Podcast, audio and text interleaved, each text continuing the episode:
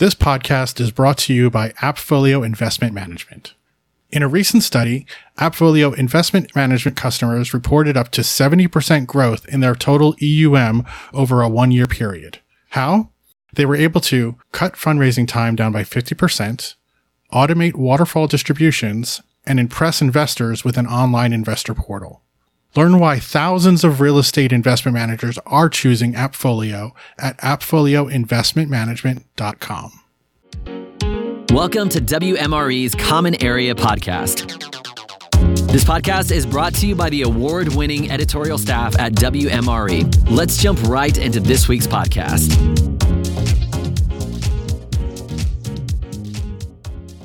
Hello and welcome to the Common Area with your host, David Bodamer. David, how are you? Plugging away. I think from our last episode, I, I mentioned that I now now looking and house hunting in this crazy or apartment hunting in this very competitive New York environment. So uh, no real updates there, but just uh, that's that's like my second job right now. living the dream. Oh my goodness. Yeah, I, I don't envy you. Good luck with that. Continued. I know that you have another guest on the show today. Who'd you bring on? So this week we have William Maher, who is the director of strategy and research at RCLCO Fund Advisors. He's also a member of ULI Washington and was a, a participant, a respondent in the ULI's spring 2022 real estate economic forecast. So, William, welcome to the podcast. Oh, thank you. Great, great to be here. Uh, so, before we you know dive into some of the discussion of the survey, if you just wanted to take a minute to talk about yourself and and uh, RCL RCLCO, that'd be great. Right. Yeah. Yeah. We pronounce it RCLCO. It's kind of a okay. It's it's the initials of Robert Charles Lesser and and company. And and interestingly, he was uh, one of the the first real estate economists to come up with the idea of market analysis for real estate back in the 60s. And so so RCLCO remains kind of at the forefront of doing market analysis for all kinds of properties, including residential and commercial. The group I'm with is called RCLCO Fund Advisors, and it's, it's um, a part of RCLCO, but uh, we specialize in consulting to large institutions, particularly pension funds, both US and domestic, so on their uh, real estate strategy and their implementation. Uh, I'm, I'm the head of strategy research um, we track markets around the world um, and, and try to recommend the best um, investments for our clients, uh, all, all of whom are very large, typically over 100 billion in assets, um, major institutions and pension funds. So that definitely gives you some pretty good visibility into what a lot of big players are doing in the market at any given time. Uh, definitely, we are we're, we're their advisor on real estate, and so we have to take into account not only the real estate investments, but everything else going on, including value of their stocks and, and, and other other sort of metrics that that they look at. And then, so you're one of the, I, I forget how many exactly, but I think there's probably a, a, couple dozen at least organizations and economists that participate in this broader ULI real estate uh, economic forecast. Is that correct? Yeah, it, it's done twice a year, and uh, the last one uh, was was done earlier this year. Had 47 respondents from 36 different firms, so pretty pretty wide representation from the uh, the real estate industry. And any kind of like of any high level takeaways from from this report in terms of just w- what yeah. expectations are for the market? And, and in fact, I um, I wrote an article for Urban Land, the ULI's um, uh, monthly publication about it. So I can give you the highlights pretty pretty quickly. Yeah, and we uh, can also throw a link to that article on our show notes, so we'll make sure to do that. Okay. So the surprising, so a couple things were a little bit of surprise. First of all, the the the survey was done in March and April, so things were pretty good there. I don't think there was um, uh, much concern about Ukraine, about energy mm-hmm. prices. Uh, so, so I think people were a little more optimistic at that point, and turns out, in, in retrospect, definitely more optimistic. But, but, but in spite of that, the, the, the group that that responded did point out that they thought that interest rates would be up compared to the prior survey, and that economic growth would slow a little bit. Now, that's the backdrop.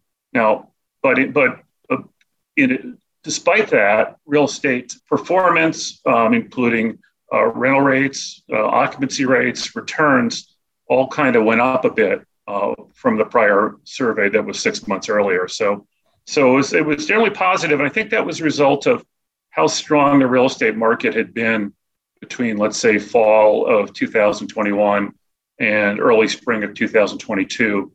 Pretty much every property type uh, was was recovering from the COVID downturn, and some of them, including um, industrial and um, and apartments, had moved well beyond the where they were pre-COVID. So so generally pretty pretty positive on the real estate side, a little bit negative on the economy side.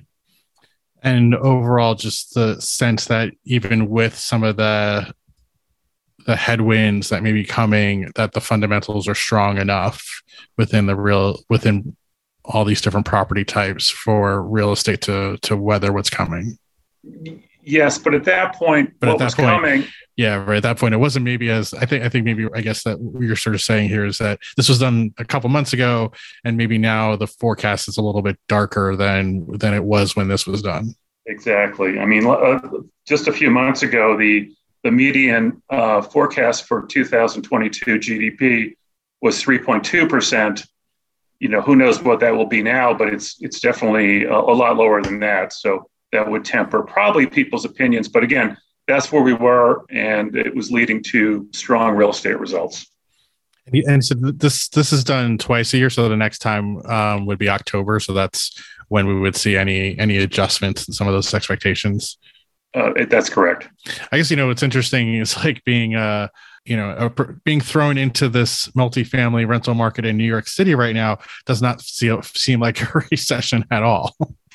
No, I mean it's it's, it's amazing how the, uh, the the major markets which were um, got hit the hardest um, are now so strong, and uh, and despite the fact that people aren't going back to work, the the occupancy rate for office buildings is 40 or 50 percent probably, and uh, so people are working from home, but they realize I guess they they'd rather be in uh, New York City than in uh, um, wherever they were was were staying at their at their uh, vacation homes or friends' homes. Right. Yeah. I mean, it, just from like I could tell tell you from our neighborhood, it really has just changed into a more of like a work from home neighborhood within Brooklyn now, where a lot of the the main commercial drag has there's just a lot more lunch places. There's a lot more cafes. There's a lot more like like that kind of like daytime business because there's a bigger daytime crowd here than there was sort of pre-pandemic. And yeah it just seems like even though it's only like you know 30 40 minute subway ride back to the office uh, most people are here at least part of the week. And i'm sure that it's not so great in uh, on sixth avenue and, and diff, you know midtown manhattan is probably uh, the opposite right. Right. But that's you know that's just one one sort of microcosm that i think we've been all wrestling with with what the future of office looks like. But you know aside from it does seem like aside from that kind of question which is continuing to play out you know industrial multifamily you know even now retail seem really good. Well industrial uh, I'll, I'll, sort of uh, agree with you on industrial and multifamily. One of the things going on with industrial is that the, the vacancy rate is at an all-time low and and uh, and, and rent growth has been at record highs um, returns for the past year for um, industrial were about 40, 40%, 45%, uh, which is just a record for any one property type. Mm-hmm. And, and, it continues to be really strong. And, and I think that's the, probably, if there is a downturn, it's the sector that will do the, you know, the, will do the best, even, even if, if there is a recession or a slowdown. And, and that, that, that showed up in the, in the survey results. It was, you know, the, the, the the lowest vacancy, the best rent growth, the best returns for industrial. And, and you know, it's hard to see anything changing that because uh, there isn't all that much being built. There, you know, there's there's there's there's a fair amount being built, but not I don't see overbuilding in any shape or, or form. Um, for apartments, same story. Record low vacancy rates. Rents are rising very rapidly across the country, and and you know, I, I, think I think that it's the benefit of what, what many people believe is an overall housing shortage. We've just built far too far too little housing since the um, global financial crisis, when when housing pretty much shut down, and there's a you know depending on the who you talk to, a two to four million unit deficit for the country, and right now that's that's sort of playing out the most in uh, I'd say Sunbelt single family homes mm-hmm. and urban apartments. Those are the two places where it's the tightest. Mm. And, and retail, certainly neighborhood retail, um, uh, grocer anchored, that's a necessity, doing well. Um, we're, we're all complaining about rising prices at the supermarket. I think there's a little little more profit being made at, at supermarkets, so very strong there. But you know the the fashion retail, the the, the discretionary retail, uh, still not doing great. So um, some you know malls continue to struggle. A few are some are fine, some of the best ones, but there's a lot of um, you know B quality malls that um, you know are questionable in terms of their long term survivability. Got it. So there's still some some shakeout to, yeah. to to come there, but it does seem like you know across the board again with the caveat of this being a couple months ago the, the forecast for every sector is positive returns the the degree of how much it varies i mean i think yeah industrial if it the forecast is 20% for 2022 12% for so you're looking at double digit returns still for, for we're projected for this year or next year still on industrial pretty big for apartment, but then yeah, more like five percent range, five six percent range for office and retail. Yes, that's right. Um, office surprised me. I mean, it's it's um uh, it's almost it's all income. There's no appreciation. Um. I think that's that's at risk. That office forecast. Um, the rent growth, assuming there was decent job growth and decent uh, GDP growth, was only 0.1 percent for 2022. Um, it went up to 2% for 2023. But I think um, if there is slowing job growth and, um, and, and, and, kind of slowing economy, think the office space is the most at risk because the vacancy rate is so high, uh, right. uh, much, much higher than normal. And, uh, you know, some landlords can sit and wait for um, a tenant to, to show up, but I think they'll be, they'll be discounting rents, you know, if this goes on for longer. And then the other property type, which we haven't touched on, which there is some coverage of in the report, is the hotel sector. Yeah, hotels um, have actually surprised on the upside. I think um, there's they're still seeing little less than normal uh, business demand, and but they've been making up with uh, with leisure demand. There was all this pent up demand for leisure, so uh, room rates are up, occupancy is close to normal. Um, and uh, I think hotels are feeling pretty good right now. And in terms of like different kinds of investor groups, you know, REITs versus pensions versus private equity or you know any other all the other um, sources of capital out there, is there any sense that different types of of investors are responding differently to current market conditions? So Pension funds um, move very slowly. They're, they're one of the bigger groups that invest in real estate. They were underallocated to real estate um, prior to this stock market correction. And now they're right about at their allocation. Broadly speaking, it varies. Um, the ones we deal with are pretty close to their allocation. So, but they, they, they still want to invest in real estate for the long run. They, they view it as a, a good asset class, low correlation with other with other um, other asset classes, and you know they're continuing to uh, selectively invest in new new new uh, new uh, strategies. At the same time, they're slowly trying to sell their core properties, the ones that are mm. fully leased up, really don't have a lot more, much more appreciation. But they're not they're not um, they don't they're not selling at any price. And, and if if there is sort of disruption in the market, which we may, we may get to. There seems to be a little bit starting right now. They're willing to sit and hold. So, so they're going to be patient, but they still uh, are pro real estate, I would say, at the margin. The, the private buyers uh, typically rely on uh, as much leverage as possible. Right. And, and, and, and they're the ones that are, you know, leverage doesn't make sense now. It's, you know, it's above the, generally above um, income levels for a lot of property types. So I think they're going to be out of the market. The one wild card that we hadn't seen, say, a decade ago, is what are called um, non-traded REITs, mm-hmm. which are groups like, sure. uh, you know, Blackstone has one, Starwood has one. There's there's ten or so, and, and they still are raising a lot of money.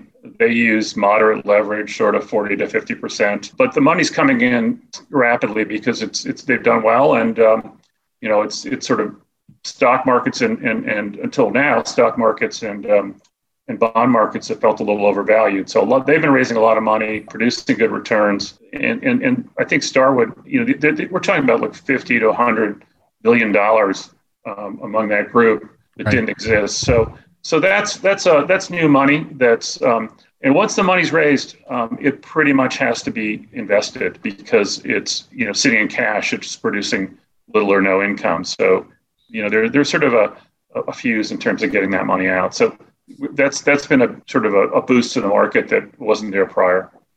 Yeah, that's interesting. I, th- I, think the from what I remember seeing that non-traded REITs may have had a record last year, and they and they had a huge first quarter this year, so they're still raking right. in a ton of capital. Right, right. So, hmm. so so yeah. yeah. and then um, we really haven't seen uh, international investors. Know, it's hard for them to travel. They they will eventually come back when when this whole COVID thing sort of dies down, but. Um, you know, I think the, the market's been, uh, you know, it was record transaction volume, 800 and something uh, billion dollars uh, last year, highest number ever without really much uh, international investing. Hmm. And I assume that they're also affected by the just the relative strength of the dollar now and and how that makes their investments pencil out. Yeah, yeah, absolutely. Yeah, and in terms of like just the overall like the the current deal market. Somebody told me yesterday, I think that like, you know, there's this buyers want uh yesterday's prices, but sellers want tomorrow's prices, or maybe it was vice versa, or vice versa. Sellers want sellers want yesterday's prices, buyers want tomorrow's prices, and so that's kind of you know we have like a bit of a bid ask gap like that that needs to be worked out. Yeah, um, you know it's hard to put numbers on it because it's not a transaction, but um, we talk to a lot of brokers and and estimate there's sort of a five to ten percent uh, bid ask gap, and that's mm. you know would be if you split the difference of seven and a half percent decline and where people thought prices were you know a few months ago. So which are still which are which are up from where they were you know six months ago. So maybe we're we're flat from six months ago, but there's definitely uh, you know I think it's really been related to well two things. The interest rates have, have, have definitely affected some buyers, and then concerns about the economy and and, and demand um, are affecting others. Um, do you have any like long term expectations around inflation? Yes, as far as the survey concern is concerned, you know, it, it, economists expected six percent inflation in 2022, but then leveling off to three percent in 2023 and 2.5 percent in 2024. That seems a little bit optimistic. The um, the the, the five year TIPS bond implies about a three percent uh, rise over the over the next five years, and uh, actually three and a half percent, I should say. So so the, the economists are a little bit optimistic, but again, that was prior to the um, the the May um, inflation report, which was higher than a lot of people thought it would be. Everybody thought it would start to trend down, and it jumped up a little bit. So, so long-term inflation, uh, I would I would think we're going to be around uh, three uh, percent, and and that probably needs you know that that that need, needs the, the Federal Reserve to kind of fight this spike in inflation and successfully fight it, uh, which is which is a little bit of a risk right now. Right. Um, are there any other kind of high points from the report that that we have not touched on yet?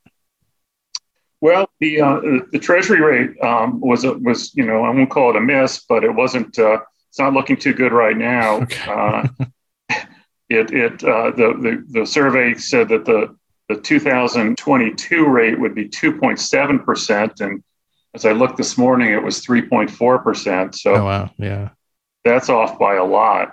And um, and then the other the other um, area is is housing and um, you know expected continuing growth in in new home starts, and uh, the number was was pretty high. Again, the, the mortgage rate is, is the 30 year mortgage rate is over six percent now. It was probably you know in the fours back then. So um, I think there's got to be a slowdown in housing demand. And yeah, the the, the forecast so housing, single family housing starts were about 1.1 million last year. Forecast was for 1.2 million this year, 1.25, and then then down to 1.1 in the prior two years. And and you know I think the demand's there, but I don't think the, the ability to pay is there, and particularly uh, particularly at the middle income levels with um, with mortgage rates being up so much. And that's sort of a we did a calculation that between um, mortgage rate increase and price increase, the monthly payments up about 50% for uh, for the the median buyer, which is a lot to most people can't can't handle that. And do, does that starts figure though also include the single family that are being built straight for rental? That's a good question. I I, I think it does not. Doesn't okay. So that's I, that's pure just single family residential yeah, for sale market. Right, and and and uh, yeah, that's that's an area that um, the survey doesn't cover is the single family for rent. Right, and and how many um, new communities are being built. You know, and, and I have to say that our clients are involved in a fair amount of them. You know, they range from sort of 100 to 250 detached small houses that are very high quality, but um, compete with with apartments in terms of rent rates. We think that's it's a good addition to affordable housing. You know, compared to building uh, McMansions or you know hundred million dollar houses. You know, so but there is a lot of controversy about about that. We understand. Yeah, I think it's just a, it's you know we've definitely talked about it on previous episodes, and we have a survey around that. I think it's it's always just been hard to get a full handle of like what percent of the single family housing market is still just residential for sale versus how much of an like you know, I think there was a time where, where people were, but this is just a really small part of the market. It's not even really having, it's not even large enough to have much of an mm-hmm. impact on the for sale market. But now it does seem like it's grown to the point where it may have you know some be, be putting some pressure on there but it's yeah hard, i guess the, the assumption is that the assumption is that the builders would sell these you know at moderate price 300 400000 but um, you know if they were going to sell it they would build a, a higher end product to get more profit so right. it's it's hard to get that comparison right in terms right, of right. what you're getting and what you're giving up well i think i've um taken up a, a, good chunk of your time here so i appreciate you you know going with all of my kind of random tangents on these questions. Uh, my pleasure. Glad to do it. Um, and once again, it's William Maher from RCL Co. Sorry about the, the, the company name earlier. And we will in our show notes have a couple of links for for you to follow up. But if you want to say anything else before we're out. No, thank you. Um, I'm glad. I mean, I'm very uh, glad to be part of this survey each time, and I think it's a good addition to the for the real estate industry. And I think it was a great addition to this podcast. David, thank you so much for having William on. William, of course, thank you for your time. You were very generous with it. And, and our last thank you goes to the listening audience. Thank you so much for tuning in and listening to the Common Area Podcast with David Bodamer. If you have not subscribed to the podcast yet, please click the subscribe now button below. This way, when David comes out with a new podcast, it'll show up directly on your listening device. We humbly ask you to share this podcast, rate it, and leave a review because this actually helps others find the show. Again, thanks for listening today. For everyone at WMRE, this is Eric Johnson inviting you back in two weeks for all the stories that matter to you. We'll talk to you soon. Thank you for listening to the Common Area Podcast. Click the subscribe button below to be notified when new episodes become available. The information covered and posted represents the views and opinions of the guest and does not necessarily represent the views or opinions of WMRE or Informa. The content has been made available for informational and educational purposes only.